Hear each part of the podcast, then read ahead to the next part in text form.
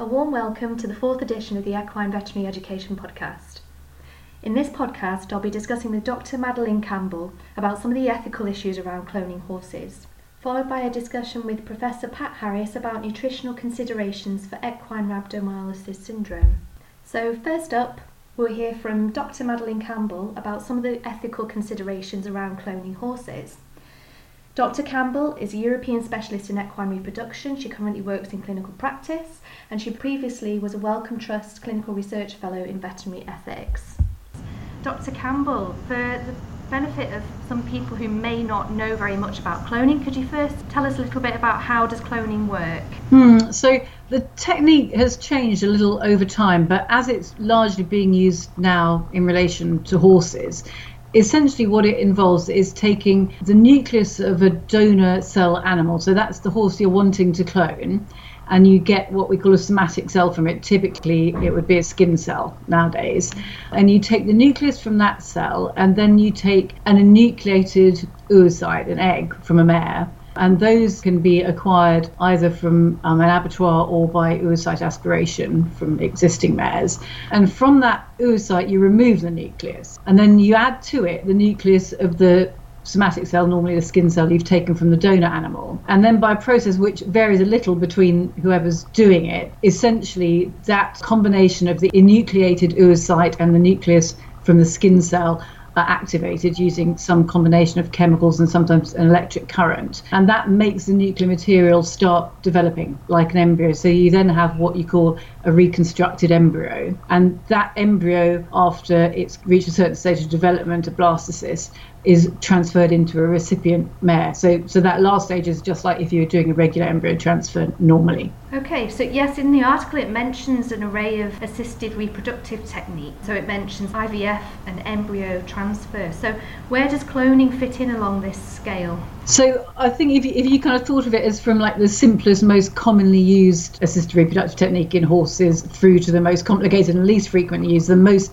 commonly used clearly would be artificial insemination, probably followed by embryo transfer. And then we have a range of things like oocyte aspiration, gamete into fallopian tube transfer, IVF, which hasn't generally been terribly successful in horses, and then at the kind of far end of that scale, probably the cloning. Where's cloning currently occurring? To my knowledge, cloning is a, a clinical or a commercial process is, is occurring in Europe, in North America, um, and in South America. And there's certainly some interest in offering it as a kind of commercial strict clinical technique in Australasia. Okay. Uh, and then there's also various research groups throughout the world.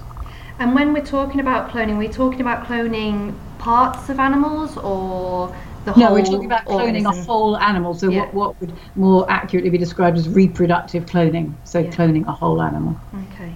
And from the horses that have already been cloned worldwide, then is there any information on the health and welfare status of existing cloned horses? Mm, the answer to that is, is very little. I mean, there's uh, one group which is led by Professor Hinrichs in America, and they have published quite a lot of data, but even their data doesn't tell us a whole lot about what happens once you're past the first year or so of life, that, that has generally concentrated on the foals and, and how they've done. And other than that, to date, there hasn't been much published data. What we do know from what has been published, and some this is certainly something which we need to do some ongoing research on, is that there seems to be, as a kind of broad picture, a fairly high rate of early embryonic death in cloned embryos within horses. Not as much problems probably during the pregnancy as you experience in other species. And I'm, I'm talking about kind of problems with the fetal development and the placenta and, and so forth, which are known to occur, for example, in farm animals and seem to, from the little data we have, to occur less in horses.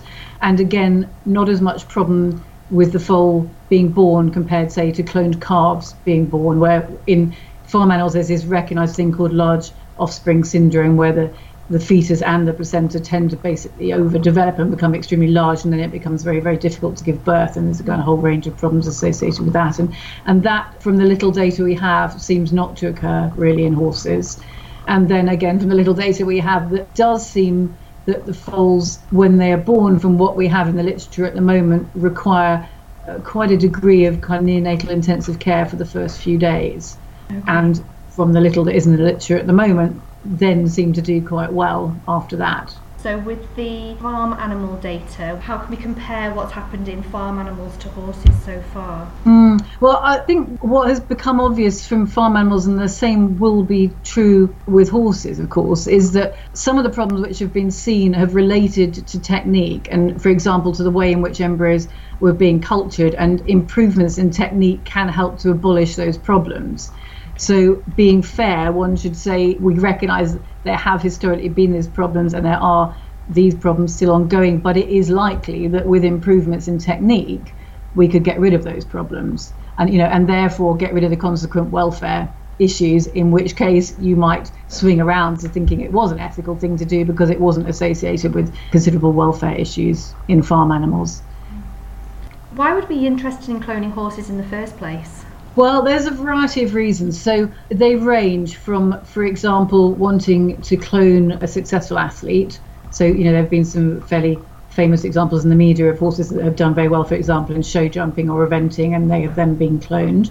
Or it might be if you had a very successful athlete who's a gelding to effectively put that horse back into the breeding pool. Say you've got a gelding which has done very well competitively, but it didn't have semen frozen before it was gelded originally that would appear to kind of never be able to be used for breeding, despite the fact it's been so successful competitively. But one possible way around that is to clone that horse, and of course, then what you've created is a cloned foal, which is an entire male. So you can then use that cloned foal to breed from, and you've got very, very nearly the exact same genetic constitution as you have in the horse that was successful competitively.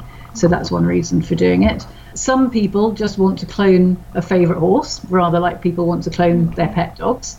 And then there's also uh, the possibility of using it for conservation of, of rare breeds. So, for example, say you had a situation in which you were facing an outbreak of exotic disease in a population which you thought was going to be extremely susceptible to it, then one option would be to take a load of skin biopsies and bank them and should you find yourselves in a situation where that rare breed is likely to be effectively wiped out, you could then clone using those banked skin cells to preserve that rare breed. So there's a conservation possibility. And then finally, they can be used as research models. You can use cloning in horses as a research model for cloning techniques in other species, although, of course, having said that, horses are very expensive research models compared to other species. Yeah.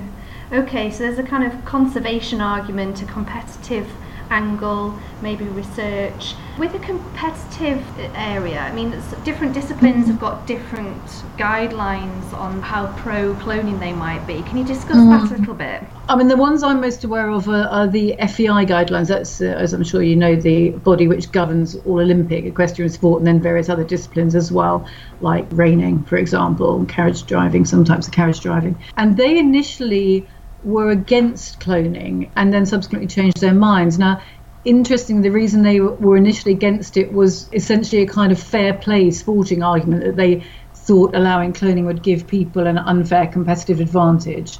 And they subsequently changed their minds on that. So they do now allow clones to compete and the offspring of clones to compete.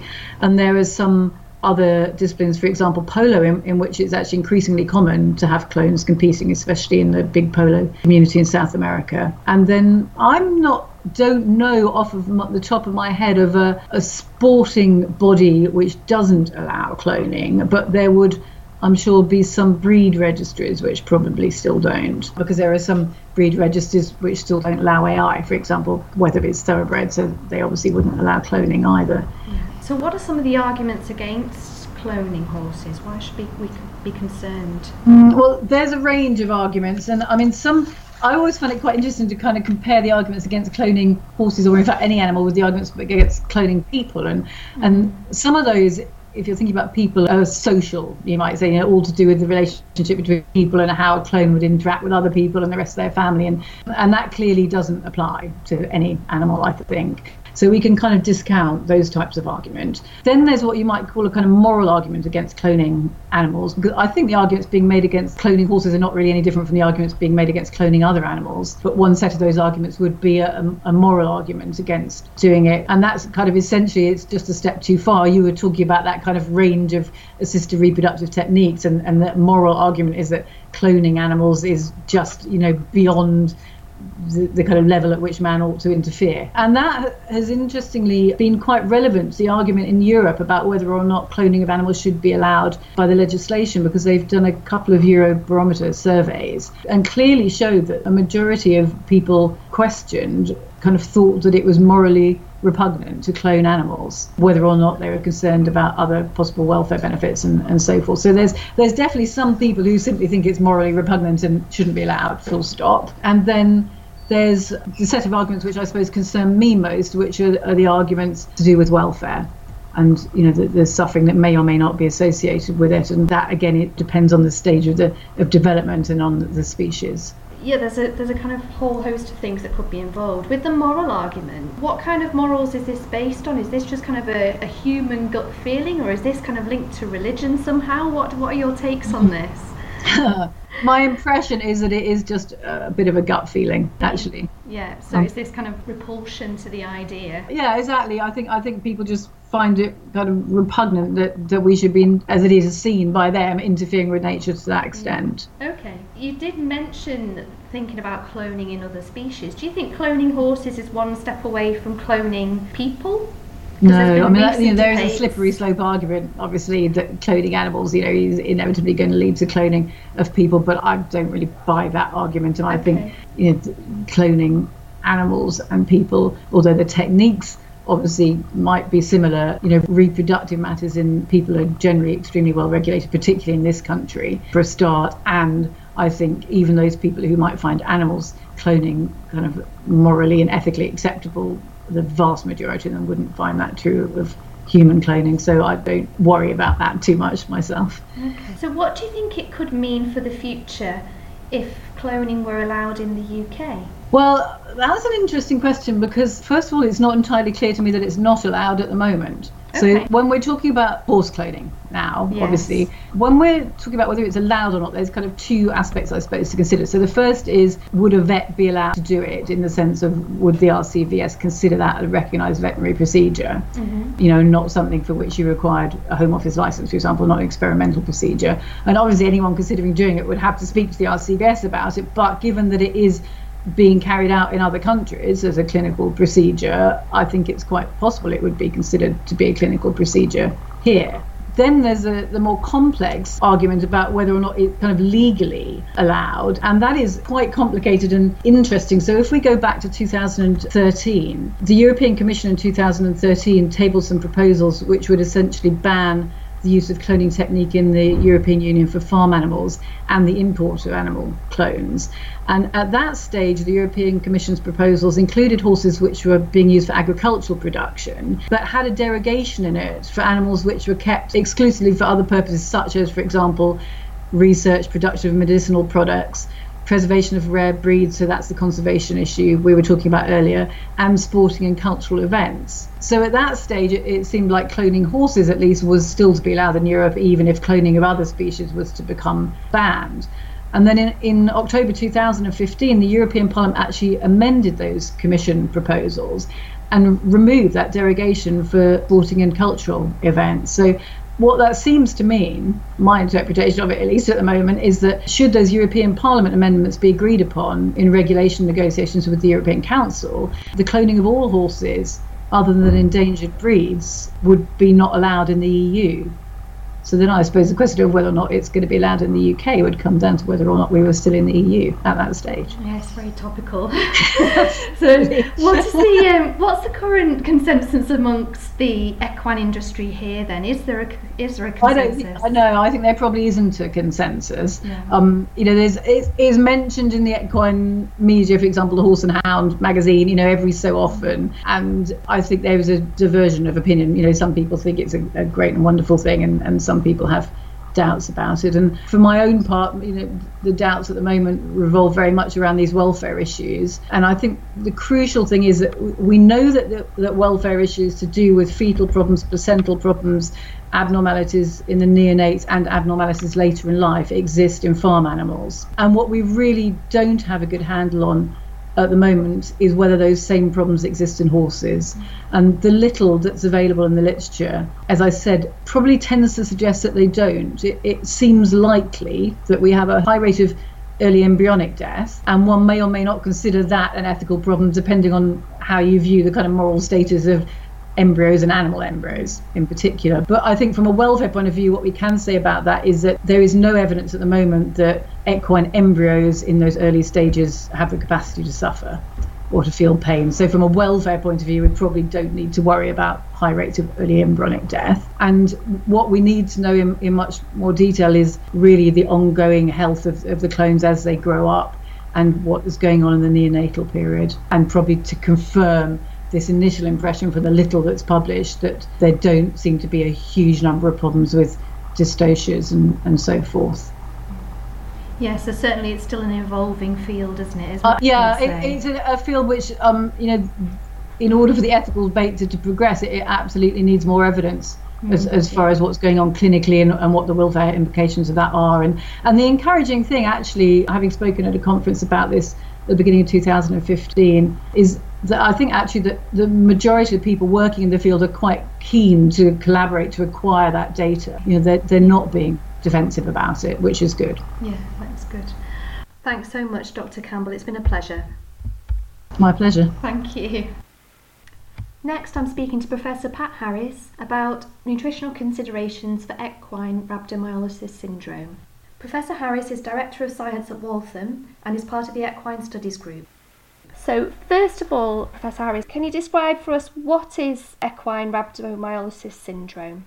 Exertional rhabdomyolysis describes a syndrome of typically recurrent exercise associated muscle damage that occurs in horses but has a variety of etiologies. However, because it is multifactorial and because some of the causes have not yet been identified, and in my own experience, the condition does not always require exertion for the clinical signs to be seen, I prefer to refer to it as the equine rhabdomyolysis syndrome or ERS. It is what is often referred to as tying up. What exactly it is, it's something that can affect the skeletal muscles of horses of apparently any age, breed or gender, and the potential clinical signs that can be seen include muscle stiffness, exercise intolerance, and the partial or complete inability to move. Death can occur, and other signs include muscle fasciculations, abnormal gait, lameness, poor performance, back pain, and other signs.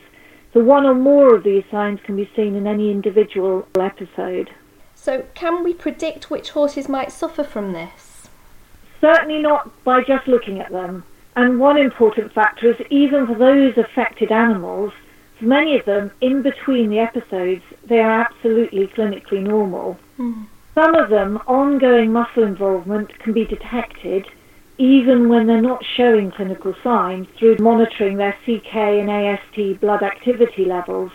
For other animals, especially when there are certain breeds that have a high risk of a particular type of ERS, then it may be that a muscle biopsy or a blood test or a hair test looking at the follicles might indicate those animals that have an increased risk of developing certain forms of ERS.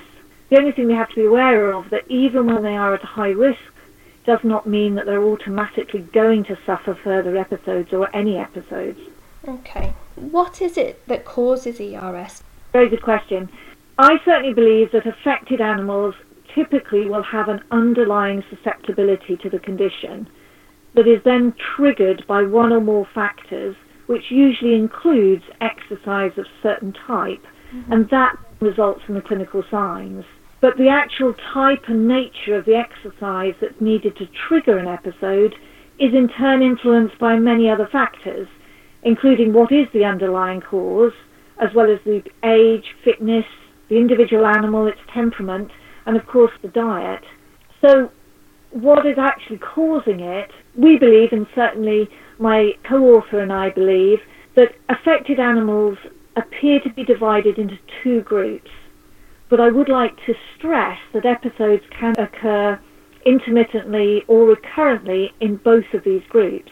So the first group are those where we've been able to confirm that that primary underlying susceptibility is intrinsic to the muscle. Okay. And this is sometimes referred to as chronic RER or chronic ERS, but I personally do not find that helpful because for me these animals can have episodes in either group that's intermittent or recurrent. So this group, this intrinsic group, includes those that are suffering from particular conditions such as PSSM, which is polysaccharide storage myopathy.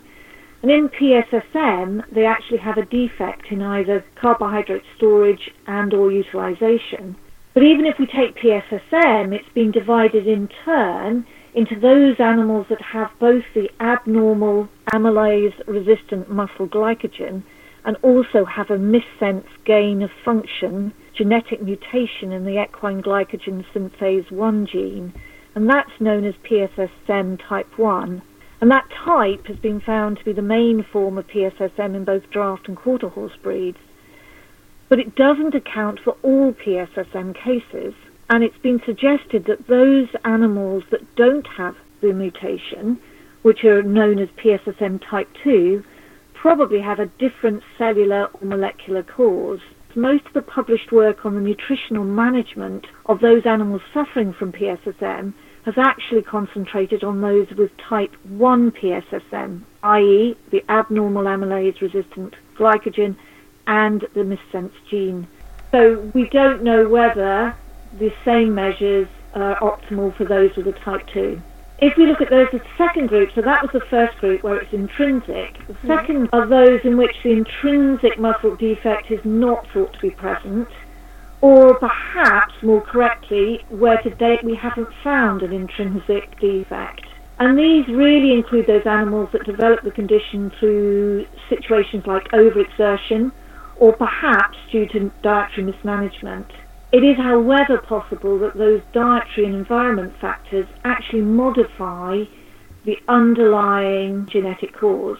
So you could perhaps cause the second, which I refer to in the article as extrinsic. They probably could be called idiopathic. So you mentioned PSSM, but what about recurrent equine rhabdomyolysis or RER?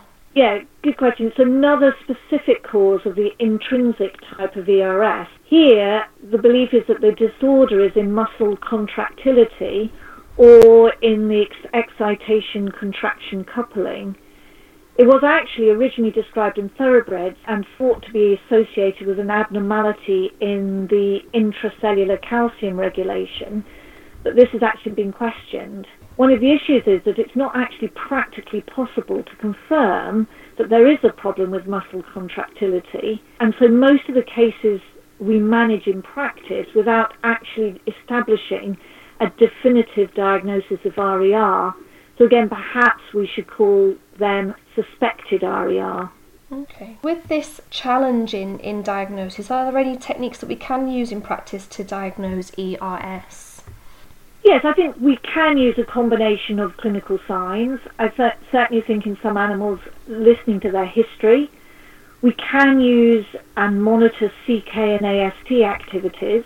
They can be useful often to monitor them before and after an exercise test.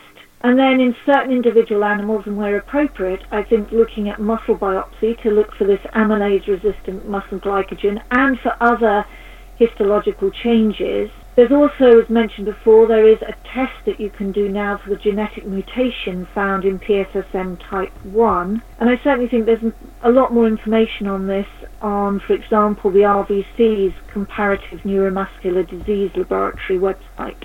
Okay, great. What can be done to manage horses to reduce their risk of ERS? I think, firstly, it's really important, as I said before, to realise that the underlying predisposition, as well as those triggering factors, can differ between individuals, which means that the exact changes that you need to do that will be successful in one animal may not work in others. But there's been a lot of evidence now, both using controlled studies and field trials and my own personal experience, to suggest that appropriate dietary manipulation and changes in the way we manage and keep these animals can either help to reduce the likelihood or the severity and or the frequency of further episodes in many susceptible and affected animals, but I would like to say with caution not necessarily all. So the things that we're thinking about, if we look at diet first, the actual diet again will depend on the individual horse. It'll depend on what they're being used for because that obviously affects their energy needs. It'll also depend the history with respect to ERS and what's the likely underlying cause. And then how much and what type of complementary feed, i.e. what we need to feed in addition to forage, and how that should be comprised will depend on the type of ERS and its severity, as well as how much energy the actual individual horse needs. What I would say is all the general principles that I'm going to mention actually are based on current recommended nutritional principles for actually for the more optimal feeding of horses. So they're really based in general on feeding animals that are prone to ERS on a forage-based diet with reduced or very restricted in the case of PSSM non-starch carbohydrates. First of all, we need to base the diet on good hygienic quality forage. I personally recommend that animals that are prone to ERS wherever possible, they should fed hay rather than haylage or silage. And obviously, the more energy requirements the individual animal needs, the less mature hay that will need to be fed. I tend to base it on grass rather than legume hay, but if required, for example, in those animals where we want to help potentially to reduce the risk of gastric ulceration, from personal experience, I suggest adding small amounts of alfalfa either chaff or long hay can be added to the ration gradually as the workload increases. But I do stress that I don't tend to recommend personally large amounts of alfalfa for ERS cases. And then, especially for those with PSSM, it is essential to feed forages as well as feeds with a reduced NSC, and that's a non-structural carbohydrate. And what I'm meaning here is starch plus water-soluble carbohydrate content. And this should be less than 10 or possibly 12% on a dry matter basis. And the aim here is to minimize the post-feeding responses of both the glucose and the insulin. Just when we're talking about this reduced NSC, soaking hay may or may not result in a substantial loss of WSC, it certainly can be a helpful additional measure. Another thing to think about is with animals that are prone for ERS, and again, especially the PSSM cases, in order to reduce the NSC intake, we need to treat them a little bit like they're a laminitis prone animal and to avoid turning out onto a fast growing, very lush pasture with a high fructan stroke, high water soluble content.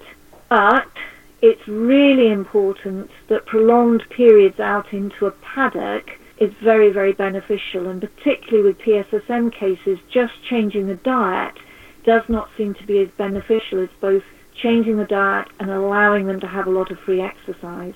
So I tend to recommend to people with ERS cases to treat them a little bit like a laminitis prone animal. Just on that carrying on though, that if you are basing the diet on forage, you probably we need to consider an appropriate forage balancer, i.e. one that provides vitamins, minerals and high quality amino acids to complement the forage only ration. Would you be able to give some pointers of where else vets could go to for more detail about formulating diets for horses with this condition?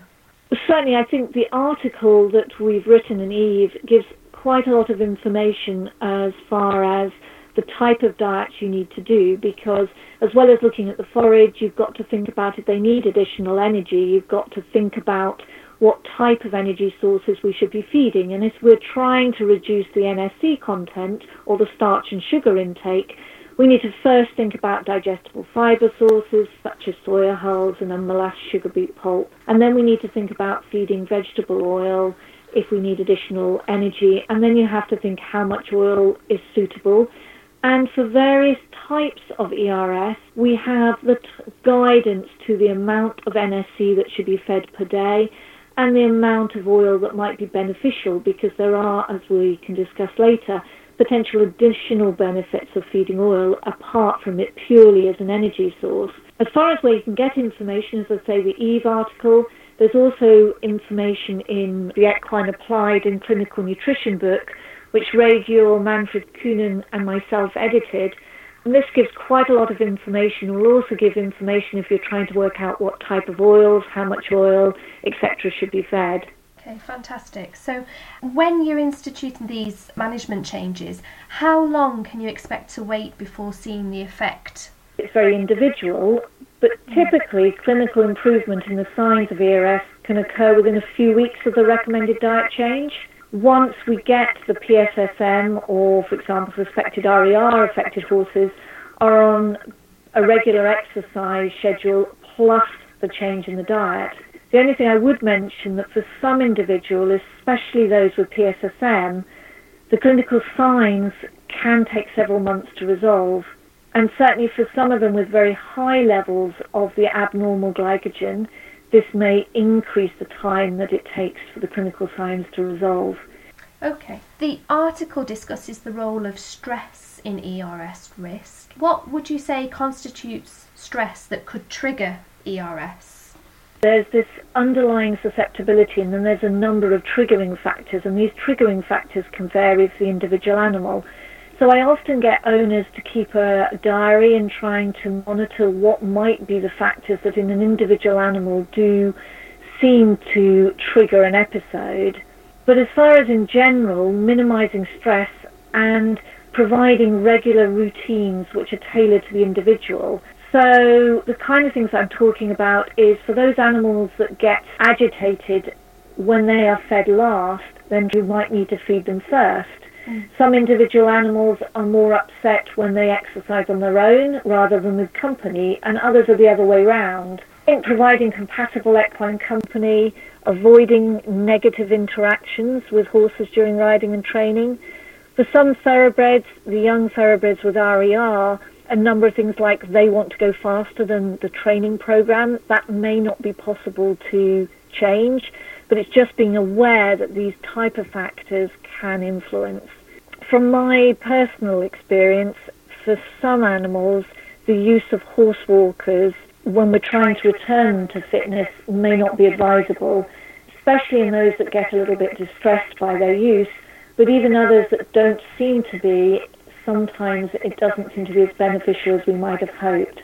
With some of the dietary components, then sometimes then we're, we're feeding to maybe um, calm horses down or try and manipulate um, the temperament in some way. Do you think there's a link that we can define between diet, temperament, and ERS? I think there are certain individuals, especially those with RER, that seem to be fairly excitable, and it's there's been a little bit of work to suggest that the response to diet, either glucose and insulin and cortisol responses, to high NSC rations are actually enhanced when the suspected RER horses are fit. And this might in turn be associated with increased excitability. So part of the reason in some of these animals that we suggest restricting the amount of starch and sugar they're fed and replacing those energy with these highly digestible fiber sources and also using a high oil or fat diet may actually mitigate those increases and actually in turn may reduce the excitability and in turn that may reduce one of the triggering factors in those individual animals. But again, the exact mechanisms are really not proven at the moment. Mm.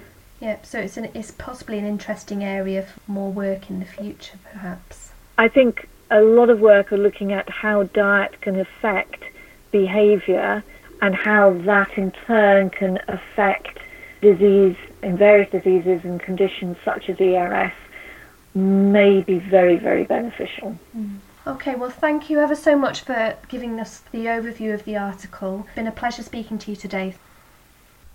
Thank you for listening. Look out for more equine veterinary education podcasts on the EVE webpage.